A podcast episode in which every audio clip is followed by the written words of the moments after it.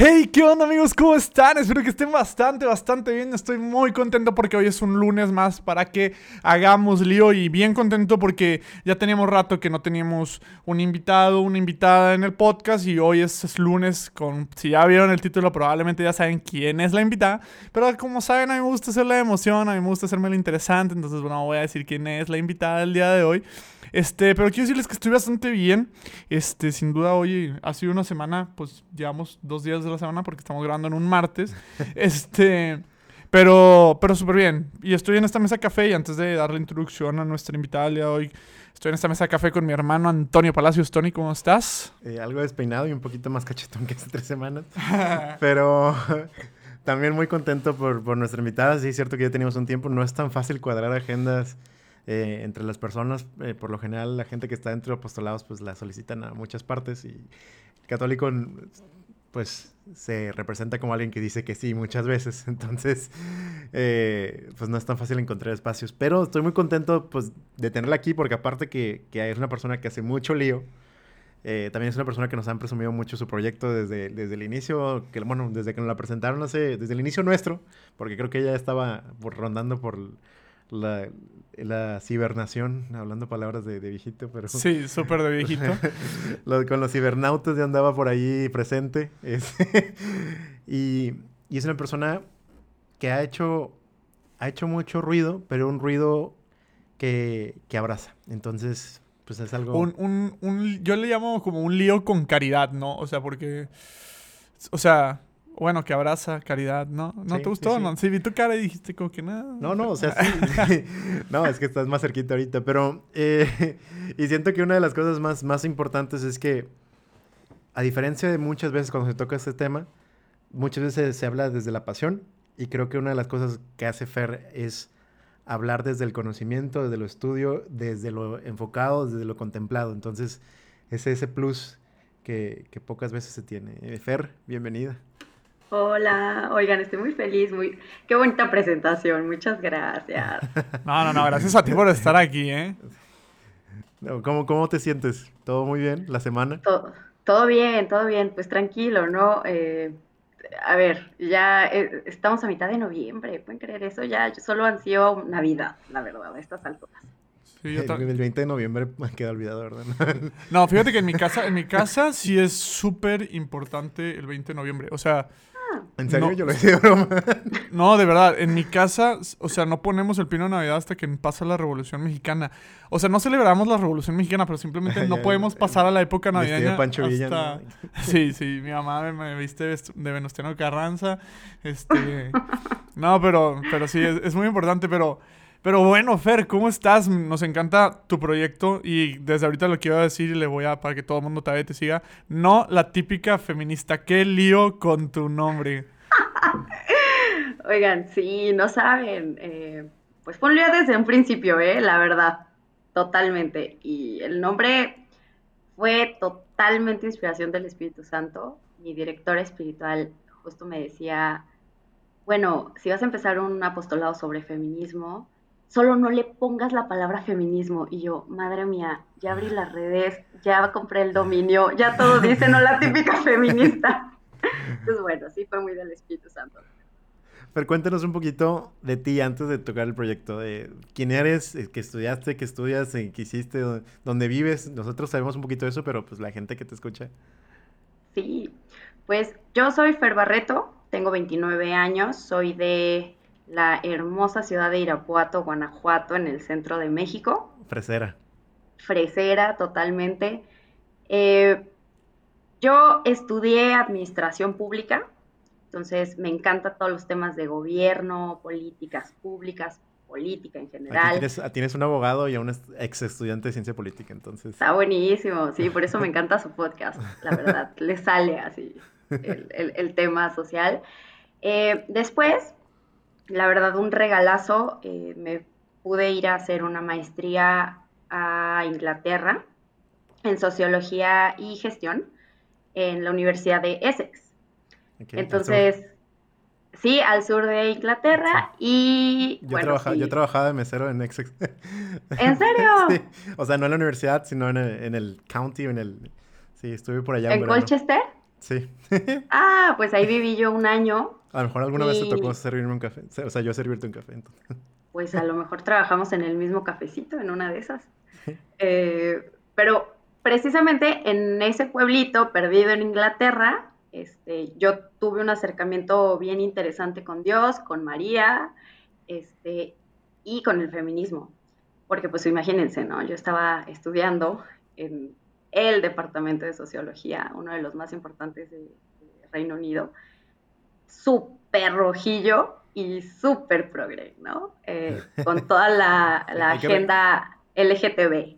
y hay que recordar que el feminismo, eh, una gran parte de, la, de las iniciadoras son inglesas, del siglo XIX. Así es. Entonces, bueno, pues digamos, todo eso ha influido en, mucho, en, pues como en mi formación. Obviamente a mí me ayudó mucho el tener un equipo de personas súper católicas eh, en esa misma universidad y entonces, bueno, eso me ha ayudado mucho, ¿no? Pues bueno, regresando a México y qué estoy haciendo ahorita, pues ahorita estoy trabajando en un proyecto para una universidad jesuita sobre ética pública y a la par estoy dando clases en la Universidad de Guanajuato a los chavos de, que están estudiando ciencia política y administración pública. Oye, qué, cool. Qué bonito. ¿La Universidad de Guanajuato? ¿En Guanajuato o en Irapuato? Sí. Bueno, yo estoy viviendo en Irapuato. Eh, todo el año pasado viví en Guadalajara, pero por la pandemia ya estoy de regreso en tierras preseras, entonces cuando quieran venir a visitar. La, Universidad de Guanajuato, esto es, para los que vengan algún día a México que nos escuchen de otras partes o los propios mexicanos, la Universidad de Guanajuato es todo un monumento en, Guanajuato. Todo el mundo quiere la foto en las escaleras. Pues es que hay una película. Literal, sí, es divina. el maestro, ¿no? No sé. el estudiante. El estudiante. Es súper bonita. Está, ¿No la has visto? No, solo conozco la de las momias de, las momias de Guanajuato. No, ve, ve, la película. Vean, o sea, digo, aquí que le estamos dando este, promoción a, este, a, a Guanajuato, vean la película del maestro. Y, El estudiante. Digo, el estudiante, el estudiante. Es la 2. Es que es la 2. no, véanla, véanla, la verdad está buenísima. Es súper bonita. Muchísimos valores. Ve, es más, podrías verla y algún día hablamos de eso en el podcast. La podría, da para el tema. Este, oye, este, Fer, la verdad es que qué padre tu historia. O sea, qué padre esta parte de, de pues no solo o sea, no solo tienes la experiencia mexicana en cuanto al tema que vamos a hablar hoy, que pues es, pues como dice el título, no la típica feminista. Este, de hecho, hasta se me hacía raro, se me hacía muy, muy raro cuando dijiste hace rato de que pues tuve una experiencia muy fuerte con Dios, María y el feminismo. O sea, como que esas tres... ¿Cuántas contradicciones en una sola oración? O sea, es que no es algo común. O sea, no es algo y no es contradictorio, lo consideramos contradictorio. Ajá, ajá, exactamente. O sea, no, no es algo que en tu día a día, o al menos en el hoy, este, digas Jesús, María y feminismo en una misma oración. Entonces cuando lo dijiste yo dije... O si lo dices, no lo dices desde este lado. Ajá, exactamente. Siento que es como que un tema que ha estado ahí como que como que, pues, perdido, como hasta podría decir tabú. Pero antes de meternos en ese tema, porque en su momento vamos a llegar a, a ese, punto, ¿de dónde te nace esto de, de no la típica feminista? ¿De dónde sale esta inspiración de un hombre tan lioso? Porque, y la verdad, yo, yo, yo me acuerdo la primera vez que, que, lo, que lo vi porque yo sé que tú también eres de las personas que, o sea, ya existías, o sea, tú ya tenías tu plataforma y tú ya compartías, pero me acuerdo que tú nos sigues desde el principio, este, a nosotros. Y me acuerdo que Isa, fue Isa, ¿verdad? Sí, Isa. Y un, saludo. Isa tan, tan aparecía en este podcast. Este, Isa me acuerdo que... De que es la primera que lo escucha, por cierto. Sí. Entonces, por, este por las razones de las historias. Sí. Y, que Isa nos dijo, no, chequense esa página y no sé qué. Y, la verdad es que desde el primer momento, al menos que yo leí el título, sí fue como que, ala, qué, qué, qué fuerte que... Porque nuestro podcast empezó en marzo. Y en aquella época, pues el 8 de marzo fue todo... La desaparición. Fue todo un... Pues fue la marcha. Entonces que alguien se dijera, no la típica feminista, y yo, ah, pues qué ti... O sea, que, ¿cuál es la diferencia, no? ¿De dónde nace esta iniciativa? Bueno, a ver, nace de... El día que nací yo. desde los, no, pues desde los deseos más profundos de mi corazón. A ver, yo estaba en una crisis, no tienen idea, o sea, no, sabes no saben por cuántas crisis de fe he pasado. Precisamente porque no me encontraba en, como que no encontraba un lugar en la iglesia, pero tampoco encontraba un lugar en el feminismo.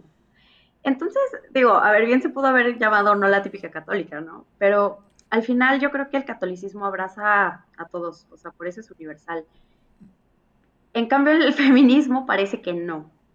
Pero, eh, bueno, al final el, nombre nace precisamente de esta necesidad de ir creando puentes entre feminismo y catolicismo, que, eh, ahorita podemos ir tocando como esos puntos de en qué puntos sí nos encontramos y coincidimos, que son más de los que creemos. Em, y la verdad nace por, por, esta inquietud que yo tenía de, de hacer algo para ir formando también a las chavas católicas en temas que el feminismo había sido pionero y que nosotros como católicas no estábamos hablando mucho. Entonces, eh, en, en, cuestión de violencia, en cuestión de estereotipos, en cuestión de todas las problemáticas alrededor de la mujer, ¿no? Yo no encontraba una voz que en México o en, digamos, en Iberoamérica, eh, trajera este discurso desde la racionalidad, pero también desde el amor, porque en, países como Estados Unidos han surgido voces que, que, la verdad han tenido muchísimo liderazgo con todos estos temas. Y entonces yo decía, es que tenemos que hacer algo aquí en México. Eh, y, la verdad, para mí siento que sí fue un llamado muy fuerte en decir, necesitas, o sea, ya te formaste en sociología, ya te formaste en gobierno y política, pues es que ahora te toca tirar, ¿no? Entonces, todos estos temas, la verdad, encendían mucho mi corazón y yo veía, y lo vemos hoy en día, ¿no? O sea, una necesidad tan grande de aclarar eh, argumentos o aclarar conceptos que de pronto pueden ser muy ambiguos o de pronto pueden ser usados de forma súper ideológica y hay muchísima confusión en todas partes y además hay muchísimo dolor en todas partes y a mí, la verdad, a, ver, le soy, le soy bien sincera, me molestaba un poco que de pronto en las esferas más conservadoras de la iglesia se atacara al feminismo sin reconocer lo bueno que ha dejado a lo largo de la historia. Hay muchísimo muchísimas cosas cuestionables, hay muchísimas posturas que no van a estar de acuerdo ni en línea con el Evangelio, pero a mí me seguía causando mucho ruido el, decir, oigan, pero estas mujeres sí han hecho cosas muy buenas, tanto para hombres y para mujeres. Entonces un poco sale de esta lucha, de esta eh, búsqueda interna. Y, y, a ver, el nombre, algunas chavas feministas me, de pronto como que lo notaron como una ofensa, como si fuera eh, un aire de superioridad, como yo no soy igual a ustedes, ¿no? Pero para nada, o sea, era muy en el espíritu de decir, oigan, a ver, ¿cuántas feministas conocen que van a misa entre semana? O que rezan el rosario, o que, no sé, les encanta ir a hora santa o hora eucarística. Pues no, o sea, realmente no soy típica justo por esta relación que tengo con Dios. Fíjate que una de las cosas que que ahorita hay un chorro de cosas que, no, pero no quería interrumpirte, estoy tratando de controlar el, interrumpir a Diego. Este, o sea, lo primero es que yo, la razón por la que yo conocí a Isa, por ejemplo, hubo un problema en una, en una preparatoria aquí de, Nuevo León eh, y pasó esta conflict, esta conflict, el, este conflicto personal entre muchas mujeres estudiantes de preparatoria de 15, 16, 17 años, donde es que no estoy de acuerdo con la violencia que estoy sufriendo, con la violencia, con el miedo de estar a la calle pero soy católica y no quiero renunciar a mi catolicismo. Entonces, a lo mejor una persona de 30, 40 años puede tener eh, un poquito más de criterio y decir, bueno, es que a lo mejor esta parte no cuaja, pero sí me defiendo con esta parte, es parte de lo que compartes tú. Pero una niña de 15, 18, 16 años es como en la perspectiva dual, donde como si tuviera que abandonar una parte para hacer lo otro y una de las cosas con la que platiqué con Isa en su momento y que se sacó, sacamos un comunicado un, que, que, le ayudó a muchas niñas en esta parte es que, bueno, la iglesia cuida a las personas. Entonces, no es que, no es que estés en contra, es que tienes que aprender a diferenciar y ver las cosas eh, que van de acuerdo a lo que sea tu prioridad. Si tu prioridad es el catolicismo, bueno, vamos a, vamos a analizar como la iglesia ha analizado todos los pensamientos, el humanismo, el, el estoicismo y demás. Entonces, eh, eso es lo, lo primero que me llamó la atención donde para las, niñas educadas de Nuevo León que ya están en preparatoria, que a lo mejor no es la gran población a nivel nacional, porque no, todos, no todas las niñas llegan a preparatoria, pues sí es un conflicto. Pero también hay un chorro de personas, mujeres de 40, 50 años, que tienen el mismo conflicto, donde puedo ser o no ser, Y eso me recuerda a, una- un podcast en el que no me acuerdo en qué número, donde lo hablamos, donde muchas veces se ataca desde el desconocimiento. El catolicismo, la parte conservadora o la parte no educada conoce el catolicismo de alguna forma, pero no conoce las raíces del feminismo. Entonces llega a atacar con el sesgo, ¿sí? Este, y no desde la base, no desde la base católica, porque ni siquiera es la base católica, es la base personal de su sesgo de lo que considera el feminismo. Y viceversa, también el feminismo llega a atacar al catolicismo con el sesgo de no conozco nada y solo, solo con el sesgo que lo que yo creo que es tu religión. El segundo punto, nada más antes de, de darle la palabra aquí a Diego que ya quiere hablar. es- No, no, no, no, no, tú date, tú date. La estoy aprendiendo mucho y ahorita, yo ahorita opino lo que yo quiera opinar. Eh, una cosa que me llamó mucho la atención del nombre, no, no la típica feminista, es que no dijiste, no dijiste otro tipo de feminismo. Es donde a la hora de decir no soy la típica feminista, y pusiste una injerencia de que sí soy feminista, pero pertenezco a esta rama de pensamiento donde voy a incluir la caridad católica. Entonces, eso es lo que más me llamó la atención. Es que está con ganas, la verdad, está con ganas el nombre. Digo, yo, yo, o sea, viéndolo desde, desde mi ignorancia, porque yo me he ido formando con esto, yo he ido creciendo con este tema conforme pasaron los tiempos. Yo puedo, con- puedo decirlo, no soy experto en, en cuáles, por ejemplo, ahorita que decían las raíces del feminismo, yo decía, ala, pues yo no sé exactamente cuáles son las raíces del feminismo, no sé, o sea, más o menos tengo ya noción conforme a todo lo que ha estado pasando, pero yo soy de esa generación que fue creciendo y fue conociendo esto acerca del boom. O sea, por ejemplo, aquí Fer, pues Fer estudió literal eh, toda esta parte y qué padre, de verdad, qué padre que pues hayas tenido esta, esta iniciativa de, de empezar a construir de- y empezar a informar. Y como decía Tony, y es algo que comparto, que desde tu nombre está, soy feminista, o sea, y, y para nosotros que para nosotros pues hagamos lío, nos encanta esta, esta, de esto que para el mundo es contradicción, pero pues es lo que venimos a platicar hoy, porque no es contradicción. Entonces la yo estoy súper dispuesto a escuchar, como muchos de los podcasts, yo soy la persona que aquí nomás viene y pregunta cosas que a lo mejor parecen obvias, pero Pero Pues- no todos. pero no, para, yo represento a todas esas personas que ahorita también como yo tienen cara de cuáles son las raíces del feminismo. Este, pero Y como dato curioso, ya ves que me gusta meter datos curiosos. Una de las mayores feministas o de las iniciadoras del feminismo es la mamá de la escritora de Frankenstein. Eh, sí, este, es un personaje muy importante en Inglaterra, que fue una de las primeras iniciadoras. De hecho, tanto que permitió que su hija estudiara literatura y que escribiera lo que hoy es eh, Frankenstein, como dato Sí. Curioso. Se llama Mary Wollstonecraft. Sí, el- por eso nunca me sé el nombre, solo sé que es Mary, entonces, Mary, apellido difícil. sí. Y justo, que creo que dieron puntos súper importantes. Justo cuando empecé esta página, si ustedes imagínense que era vista con muchísimo, eh, como, como con miedo por parte de los dos lados. O sea, la gente católica era de, ¿qué es esto? Ajá. Y la gente feminista era de, ¿qué? O sea, una católica hablando feminismos está loca. Claro que no. Entonces justo me encontraba esta resistencia por parte de las dos partes, o sea, de las dos partes, ¿no? Eh, por una parte, eh, las católicas diciendo, oye, no, pero eh, pues el feminismo cree en el aborto, cree en este, como la liberación sexual, etc., etc., ¿no? Odia a los hombres, shalala. Y por otra parte, el feminismo decía, oye, no, pero la Iglesia Católica, o sea, bueno, es la representación tal cual del patriarcado, ¿no? O sea, y no dejan este, que las mujeres sean sacerdotes y shalala. O sea, de, de los dos lados encontré muchísima resistencia al principio, pero en el camino me he encontrado un montón de mujeres que como yo hemos estado en este limbo, eh, como Isa, por ejemplo, eh, que, y mucho, muchísimas chavas, señoras, como decías hace ratito, que siguen en este limbo como ideológico un poco y social, en el que, pues sí, no estás ni aquí ni de allá, crees y, y estás de acuerdo en muchas cosas de ambas posturas, ¿no? Entonces, sí, y me encanta que hayan dicho eso de, digamos, eres una más de ellas. Y, y me encanta porque justo algo que he cuidado mucho desde el principio es esta idea de no somos nosotras contra ellas.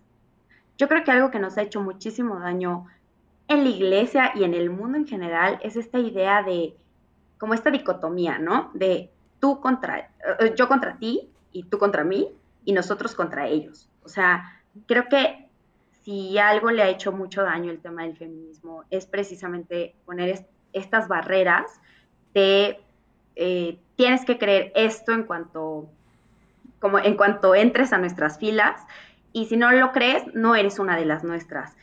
Y, precisamente yo estoy convencida que el feminismo no debería de ser como llegar al cine y pedir tu combo cuates feminista y que te den tu caja con tu paliacate y tu lista de canciones y gritos que tienes que decir y, y, las frases típicas. O sea, no, pues es que no es eso, ¿no? Yo, yo veo en el feminismo un movimiento que tiene muchas ramas y que el fin es eh, que se respete la dignidad de la mujer en todas las esferas de su vida.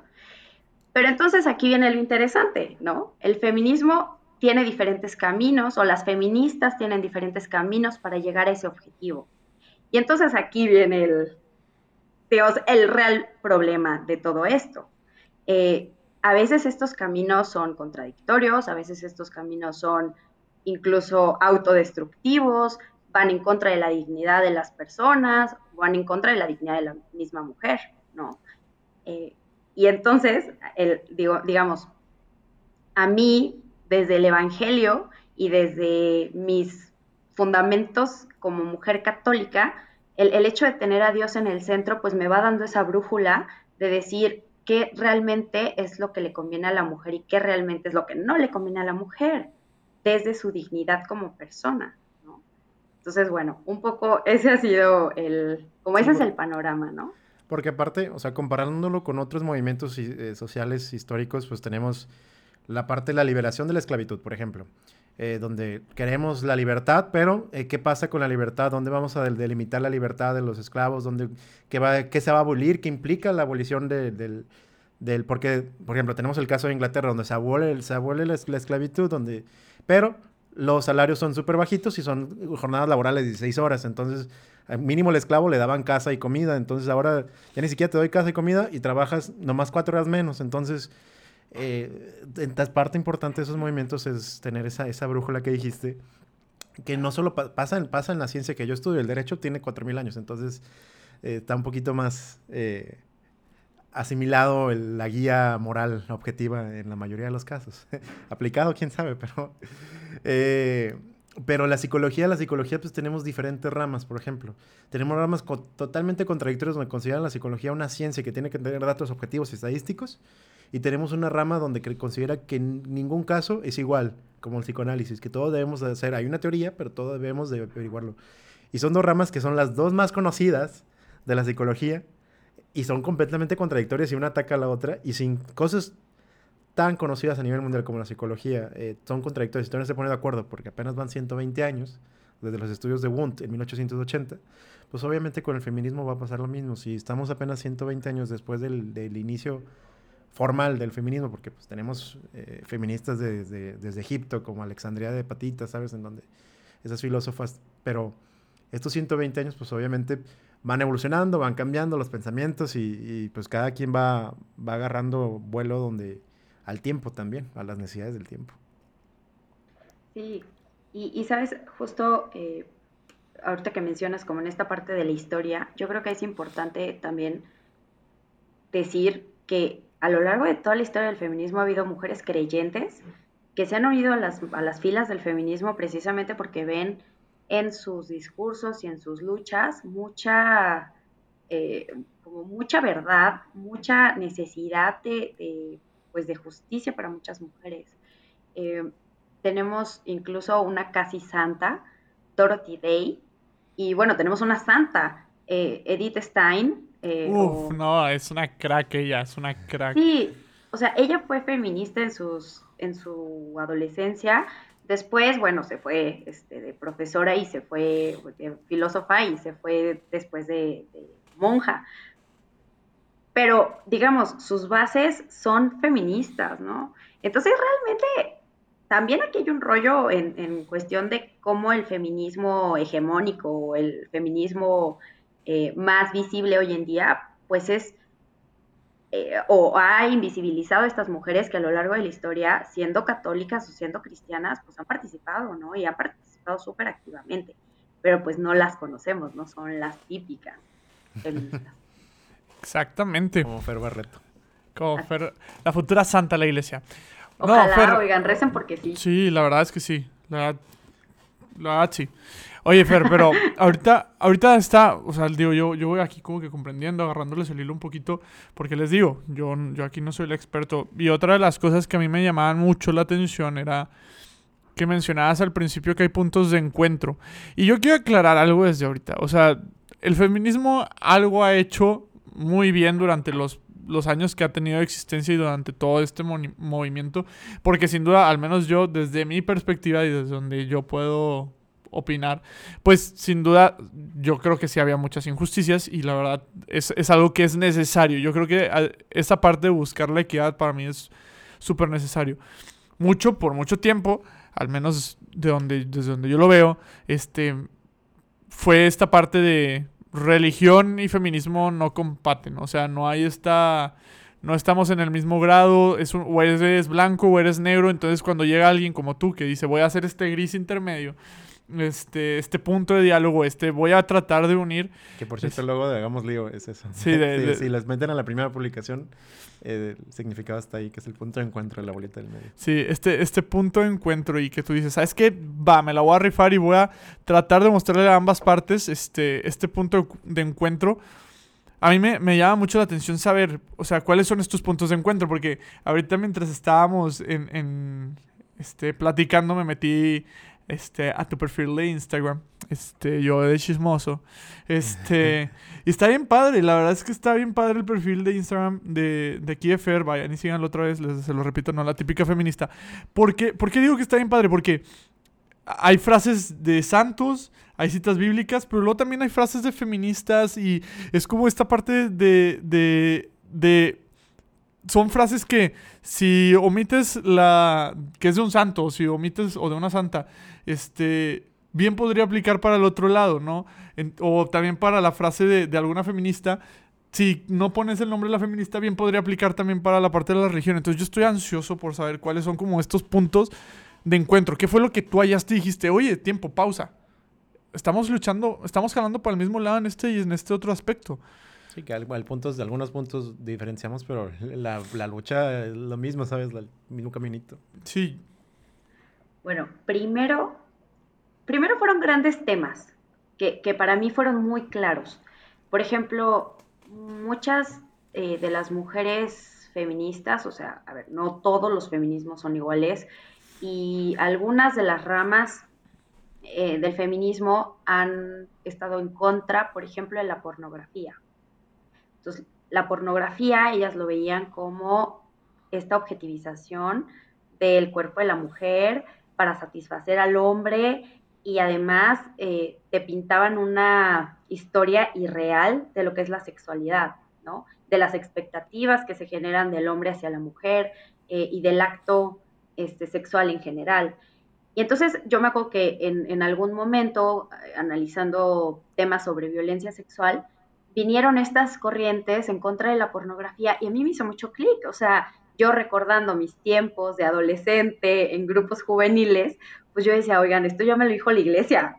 Eh, ese es uno, ¿no? Eh, digamos, en, ese, en ese punto en específico, otro, eh, el tema de los anticonceptivos, por ejemplo. y les voy a decir ahorita como que estos puntos son un poco quizá más superficiales, pero ahorita vamos un poco más al fondo. El tema de los anticonceptivos ha sido todo un tema en la agenda feminista de los últimos años, porque precisamente dicen, oigan, esto es veneno para el cuerpo de la mujer, o sea, y todo es para satisfacción. Bueno, hay muchas feministas radicales que te dirán, es el sistema patriarcal que nos ha hecho, este, pues sí, estar como a la disposición sexual también de un hombre, ¿no? Eh, yo, yo moderaría un poquito ese, pues ese tema, porque yo creo que las mujeres también hemos hecho mucho para que así sea. O sea, digamos, nosotras hemos cooperado en esa explotación de nuestros cuerpos y en ese envenenamiento de nuestros cuerpos. Pero bueno, eh, pero por ejemplo, ese tema de los anticonceptivos, la iglesia ya, no nos, ya nos lo había dicho. ¿no? Y igual, o sea, yo lo veo clarísimo en todas las charlas, no sé si, este, e, e, sobre todo a, las chicas, este, pues es un tema que de pronto vas creciendo en la iglesia y es un tema recurrente, el tema de mejor utiliza métodos naturales y chistosamente, algo que fue súper criticado en su momento por muchas feministas de los 70s, 60, 70, 80, de cómo vamos a utilizar métodos naturales, qué horror, eso es retrógrada. Hoy se están recuperando por las feministas y, que dicen, oye, necesitamos cuidar el cuerpo de la mujer, o sea, no somos, eh, digamos, no estamos hechas solamente para el deseo sexual, ¿no? Hay que eh, recuperar el amor a la fertilidad y a la fecundidad, a nuestros cuerpos, etcétera. Ha sido bien interesante de ver cómo en esa, o sea, en ese tema se ve clarísima la intersección de este, como de catolicismo y feminismo. Y el otro precisamente pues es la, la, violencia, ¿no? O sea, el, el, decir, esto tiene que parar, o sea, de verdad tiene que haber un respeto a la dignidad de las personas. Em, quizá a veces parece que desde la iglesia no somos tan eh, ruidoso sobre ese tema, pero yo creo que eh, mucho se hace desde muchas organizaciones familiares, desde la iglesia, ¿no? Todos los movimientos familiares, pues al final ellos buscan eso, que eh, bajen las adicciones, que haya menos este, violencia dentro de las familias, etcétera. No hemos sido a lo mejor tan ruidosos en ese, en ese sentido. Pero yo creo que esos son tres puntos claves que a mí me dieron ese clic de, estamos en la misma sintonía. Ojo, hay muchísimos temas que no compartimos, por supuesto. Y, eso también responde ahorita que decías, Diego, como el decir, bueno, es que eh, lo bueno que ha traído el feminismo, cómo ha impactado la historia, también responde a los cambios sociales, económicos y políticos que ha tenido el mundo. O sea, al final, eh, las mujeres nos tuvimos que salir de nuestra esfera privada, de nuestros hogares, eh, cuando, por ejemplo, llegaron las guerras mundiales. Y entonces un cambio eh, en los sistemas económicos, pues obligó a las mujeres a que salieran de sus casas. Y entonces estas mujeres que se insertan en las eh, grandes fábricas, pues empiezan a ser explotadas, empiezan a ser este, pues pagadas de forma súper pírrica o golpeadas. Y entonces pues empiezan a surgir todos estos movimientos como una reacción a entonces, también hay que entenderlo eh, con esos ojos. Y pues, obviamente, hoy en día estamos viendo un feminismo eh, que desde, la verdad, desde un sistema liberal, pues les está dando una cancha para, pues para levantar la voz, pero realmente muchos derechos, pues ya los tenemos, ¿no? Entonces, de pronto entran estas otras contradicciones eh, de decir, bueno, ¿hasta dónde? Lo que decían al principio, ¿hasta dónde esta línea de libertades eh, se nos está de pronto pasando un poquito la mano, ¿no? O ya no está siendo benéfico para nosotras mismas. Sí, o sea, e, esa parte, y creo que por ahí va a seguir la, conversación con este. Porque pues, es que al final de cuentas es lo que hace el lío. O sea, esta, esta última parte que, mencionabas. Y, y, y, nomás para que no se me pase, porque sí lo, sí lo quería decir, pero no, no quería tampoco interrumpir. Sí nos, hace, sí nos ha hecho falta la iglesia también sumarnos a esta parte de la, de la violencia, que, que si bien ahí están, llegó, la pizza. la pizza. no, no, no lo vamos a editar porque nosotros no editamos esos sonidos. Todos en vivo. Sonó, sonó el timbre ya en la casa de Tony. En la casa de Tony hay timbre. Pero bueno, aquí es el punto. Eh, el punto es, este, y no, y no quiero que se me pierda la idea, sino que sí nos ha hecho falta la iglesia también sumarnos a esta parte y reprochar y hacer este ruido de nosotros tampoco estamos a favor de, de todo. De, de, todo este maltrato, de todos estos asesinatos, bueno, feminicidios, llamémoslo por el nombre, este, porque también esa es un reproche que pues dices, oye, pues tú te dices ser el amor y no, no estás levantando la voz, que obviamente hay maneras y todo, pero pues yo nomás no quería que se me pasara porque sí era algo que quería comentar. Sí, que también hay que, o sea, tener en cuenta que la, iglesia trabaja mucho con base a educación. Entonces, la iglesia no, la iglesia a diferencia de muchos, de muchos problemas que ha habido a lo, largo del, del, pues, de la historia, es como, bueno, tenemos el problema, por ejemplo, el problema de la esclavitud en el siglo, en el siglo XVI en México, vamos, ¿cómo vamos a intentar Y lo vamos a enseñar primero que a los capataces hay que tratar a los esclavos. Sí, a lo mejor no podemos cambiar la parte de que sean libres, pero podemos enseñarle a los capataces que a sus esclavos los traten con dignidad, que les den ropa, buenos salarios y demás. Eh, poco a poco ingiriendo a aquel punto que la esclavitud ya fuera eh, abolida. Lo mismo pasa en la cuestión de lo que decías mucho de los albergues que funcionan, son muchos de los albergues, tengo la experiencia eh, de mi mamá, trabaja en un albergue para la Procuraduría y los principales voluntarios son de la iglesia. Este albergue funciona con personas que, mujeres que reciben un, un maltrato y mientras viven todo el proceso judicial, que dura alrededor de tres semanas o un mes, eh, pues viven en, estos albergues con alimento, con sus hijos, eh, ayudan dentro, eh, lavando las sábanas y demás. Entonces, y es una parte de la iglesia. Lo que la iglesia hace es, no ha hecho tanto ruido, tanto fuego a lo mejor, pero sí ha estado ahí para sostener estas, estas, estas debilidades que hemos contenido, esta parte de, de, de los albergues, esta parte de la educación, también tratando y educando a los pequeños creyentes de fe para que a lo mejor no ahorita, pero a lo mejor en 20 años, si yo te enseño caridad, si yo te enseño respeto, si yo te enseño lo que es la verdadera libertad, tarde que temprano, por más eh, permitido que esté la violencia, aunque lo hagan legal en el mundo, en el mundo, eh, en alguna parte del mundo, porque en alguna parte del mundo alguna vez fue legal, eh, por ejemplo, la mutilación sexual de las mujeres, por más que sea legal, yo ya esté tan formado espiritualmente que ya no lo vaya a hacer. Y eso es lo que más o menos ha hecho el papel de la iglesia. El detalle es que pues eso, pues como es a largo plazo, pues no, no lo vemos. Sí, o sea, yo nada más digo, o sea, a veces también tenemos que levantar la voz como cristianos sin unirnos a veces a la, en contra de las injusticias. Pero bueno, o sea, volviendo, volviendo a, al, al, pues al lío, vamos a decirlo así, a esta parte que, que mencionabas al final.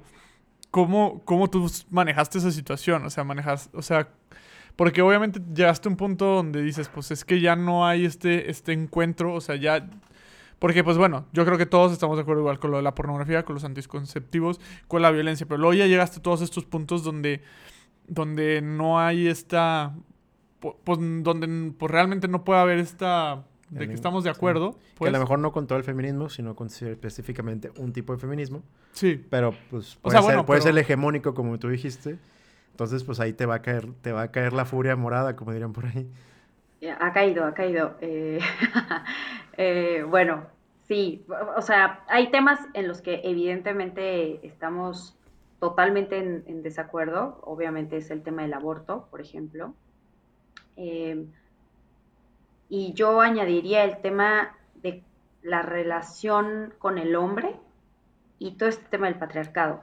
¿no? O sea, todo este tema de tirar al sistema, que, ojo, también es un tipo de feminismo el que trae este discurso abolicionista de tumbemos las estructuras y las instituciones como las conocemos, que vienen mucho de, la, eh, de esta escuela crítica de Frankfurt, que, pues tiene un, un porteño marxista y que, pues sí, vienen de un descontento después de la Segunda Guerra Mundial.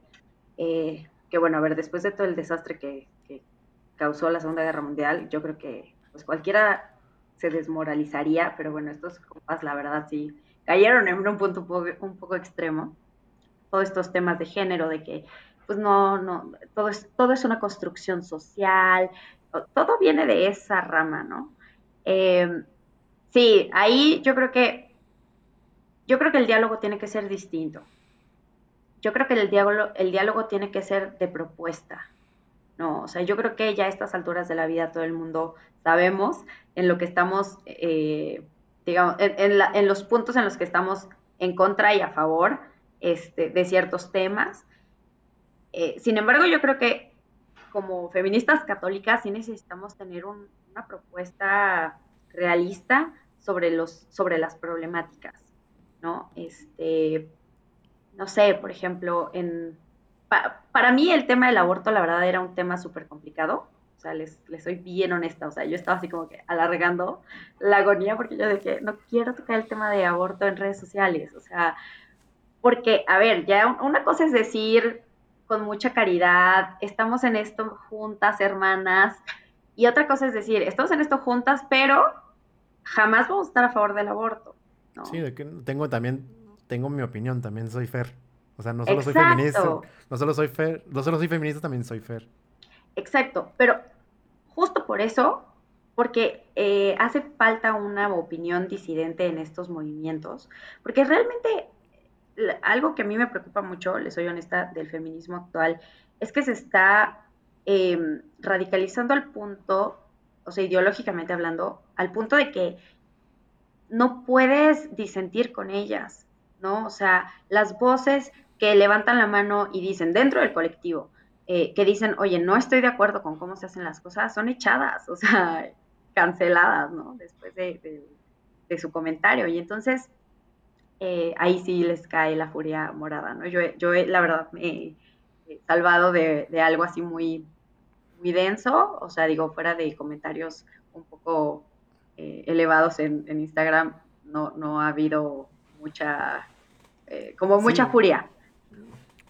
Pero el tema del, aborto sí fue, yo traté, la verdad, de, tocarlo eh, con expertas en el tema. Eh, invitamos, por ejemplo, y por ahí si, si, quieren echarle un ojo a los lives que tuvimos el mes pasado, eh, una chica filósofa de Ecuador y una chica activista, feminista provida de Argentina.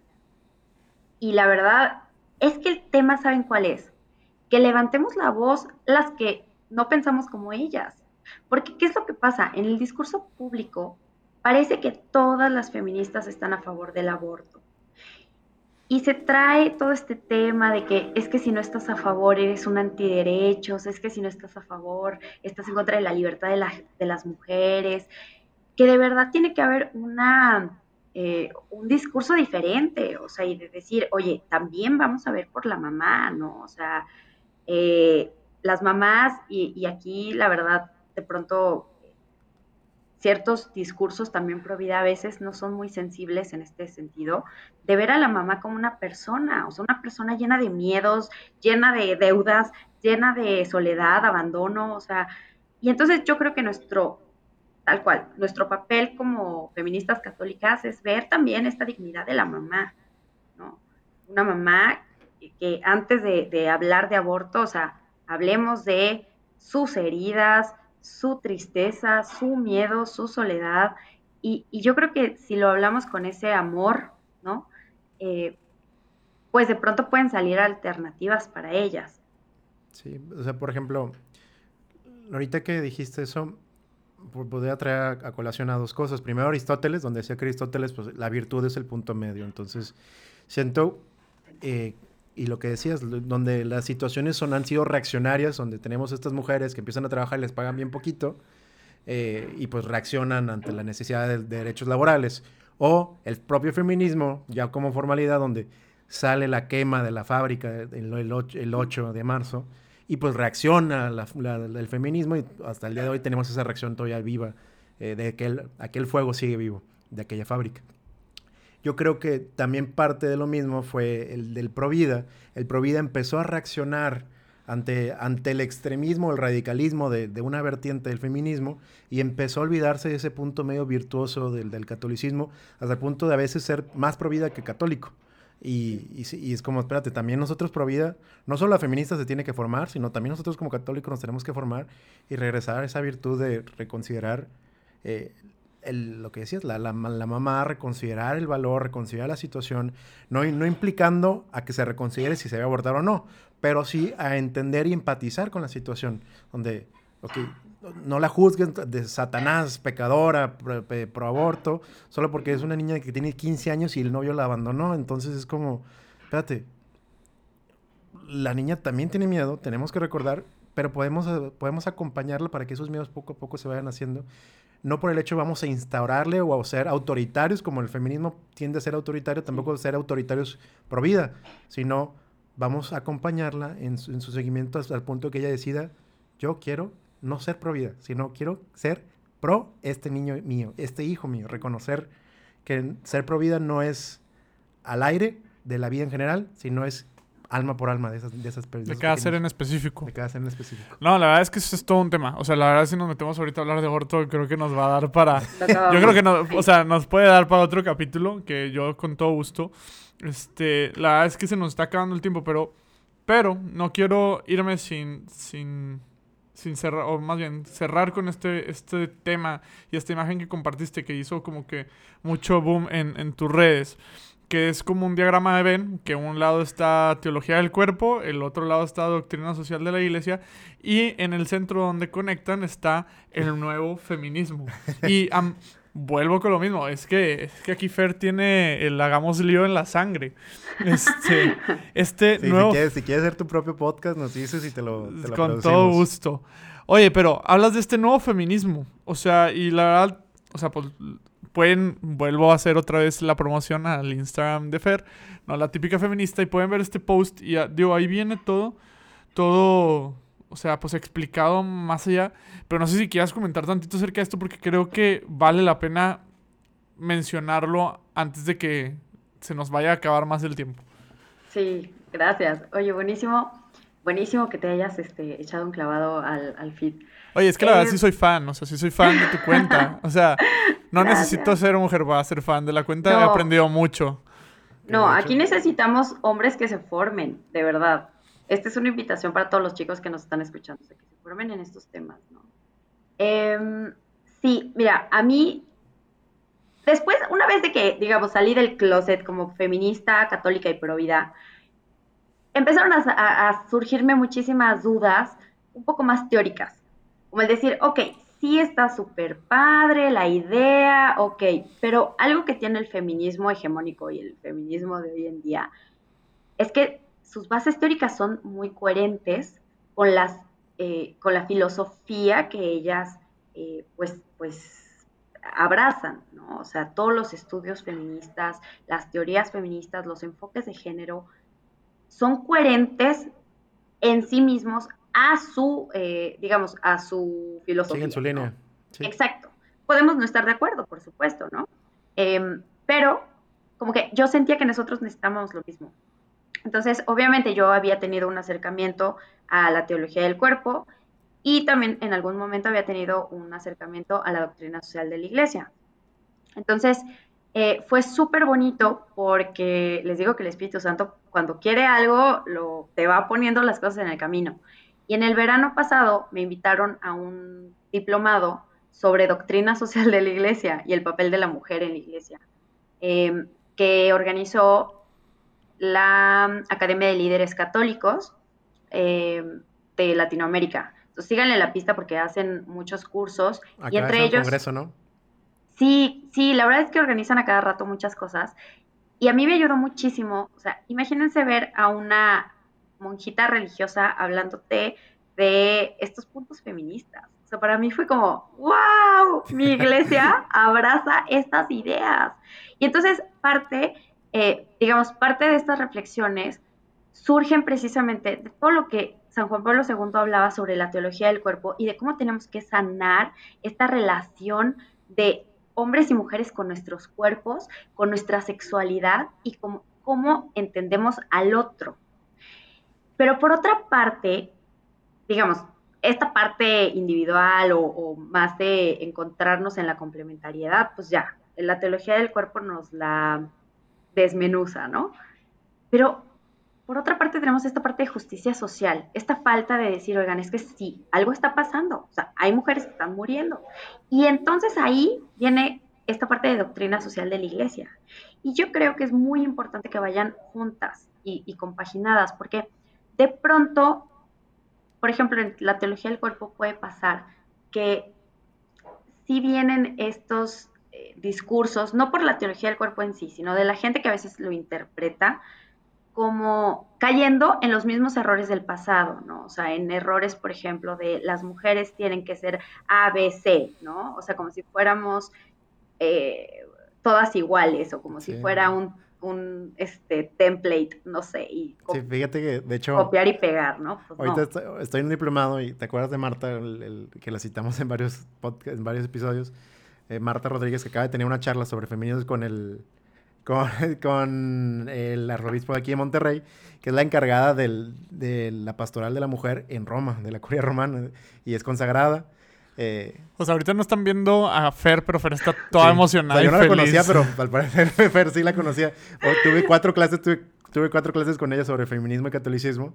Y es lo que decía, el problema en la teología del cuerpo no es la teología del cuerpo, sino la, pop, la cultura pop que se ha hecho alrededor de, de la teología del cuerpo, porque la teología del cuerpo como teología, no, no como, eh, eh, no sé, fotos de Instagram, sino como teología, es, una, es un nivel de pensamiento muchísimo más profundo de lo que muchas veces lo comunican y parece nada más como si repitieran eh, una versión elegante de decir lo mismo. O sea, frases bonitas Sí. y ya. Sí. Sí, y por eso es súper importante. Ah, es que Marta Rodríguez me dio clase en este diplomado. Bueno, es que síganle la pista porque esa mujer de verdad eh, Es o es sea, eso- la sí. feminista católica. O sea, Sí. en- No, está y aparte tiene estos temas en discusión con el Papa, tiene estos temas de discusión con el cardenal Sara, entonces no es cualquier mujer, entonces. No, aparte saben que, bueno, yo, yo creo que eh, un, un mensaje para todas las chicas que están escuchando eso y que de pronto sientes como que "Ah, estaré cayendo en una herejía o qué está pasando, ¿no? Eh, porque sí te trae miedo, uno quiere ser fiel a Jesucristo, ¿no? Y, y- y si amas a la iglesia, de pronto entras como en una crisis de, "Ah, no sé si estas son aguas movedizas o qué, pero siéntanse seguras de que hay mujeres en la iglesia, dentro de las estructuras de la iglesia, que están haciendo lío ellas mismas, están dando clases en seminarios, o sea, Marta es profesora eh, de un montón de futuros sacerdotes y de sacerdotes ya consolidados, de obispos, de arzobispos. Y a mí eso me, ha- dado tanta paz, no saben, de decir, wow, mi iglesia está caminando en esta misma dirección, que es la dirección que nos está poniendo el Espíritu Santo. Yo creo que eso es súper, eh, como, es un alivio para el alma, ¿no? Nos quedan cinco minutos, bueno, de hecho ya nos pasamos del promedio, pero nos Pero, quedan cinco minutos. pero por ti nos vamos a quedar cinco minutos más. Si no nos no, o sea, la verdad, este tema da para mucho más. Ojalá sí podamos grabar otro capítulo contigo, porque la verdad la charla se está dando así como que, te digo, podríamos Sí. durar aquí horas. ahorita solo fue el título, no, Sí. no la típica feminista. Sí. Oigan, y una cosita antes de, de- de que se me vaya a olvidar. eh, el Papa Juan Pablo II ya nos hacía una invitación a las mujeres. Si se echan un clavado a, a la eh, encíclica El Evangelio de la Vida, el Evangelium Vitae, él, en una nota al pie, número 99, este, él llama a las mujeres a formar un nuevo feminismo que reconcilie a la humanidad con la vida. Y entonces yo, a mí cuando vi eso, dije, es que si el Papa Juan Pablo II veía valor en el feminismo, es que de verdad tenemos una tarea monumental en reconstruir las bases de este movimiento. Y aparte, él- aparte que a él le tocó el feminismo de los, de los 70 con Firestone, donde era la negación del género, o sea, el más radical de todos los feminismos, y aún así el Papa vio la- las virtudes. Entonces, eh, Fer, para cerrar, ah, concluyes tú, luego yo, y pues aquí el famoso cierre de, de Diego Herrera. Bueno, a ver, para cerrar, eh, échenle un, eh, digamos, con ojos eh, y corazón muy abierto, échenle un, un vistazo a la página, díganos qué, qué piensan, eh, pero sobre todo los invito a meditar de cómo podemos ir mejorando estas relaciones entre hombres y mujeres, porque de eso se trata el feminismo. O sea, luchemos porque un día no necesitemos un movimiento de mujeres que tengan que defender su dignidad. Eh, luchemos porque tanto hombres y mujeres sepan respetarse y vivir en la verdad y en el amor y en la caridad. ¿no? Entonces, es, es una invitación también a unirse a este movimiento. Una recomendación para las niñas, específicamente esas niñas de entre 12 y 13 años que empiezan a despertar en sociedad. Y un poquito más grandes, 20, 22 Sí, sí, años. sí, porque dije 12, 13, no creo No, o que... sea, pues, O sea, Bueno. para cuando crezcan y lo escuchen. Sí. Eh, primero que nada, cuestionen los discursos que les llegan como bombardeos desde todas partes, ¿no? En redes sociales, en Hollywood, en películas, series, todas partes. Cuestionenlo. Eh, y si se- de pronto se sienten un poco perdidas, eh, como de no encuentro mi lugar en la iglesia, pues yo las invito a que recen mucho, porque el Espíritu Santo escucha estas peticiones y bueno, yo soy el ejemplo eh, perfecto de que bueno, yo he, yo he encontrado una comunidad preciosa alrededor de este apostolado y pues adelante, bienvenidas.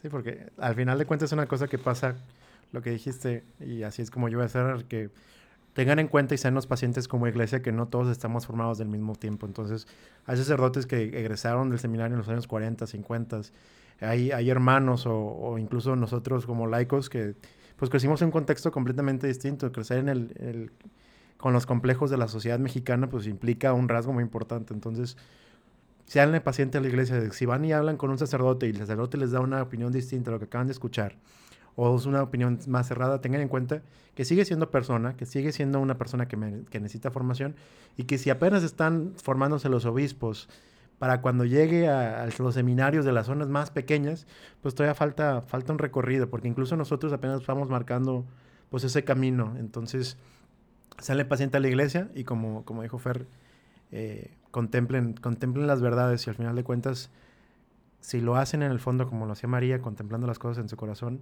van a encontrar la caridad. Eso es uno de, los regalos más grandes de Dios, que la, sabiduría del Espíritu Santo no necesita el entendimiento, porque María no entendía la cruz, María no entendía nada de lo que estaba pasando con los misterios de Jesús, pero la sabiduría del Espíritu Santo le decía que era la caridad y era lo mejor para la humanidad. La verdad es que no quiero superar el speech que acaba de hacer Tony, pero este, me toca cerrar.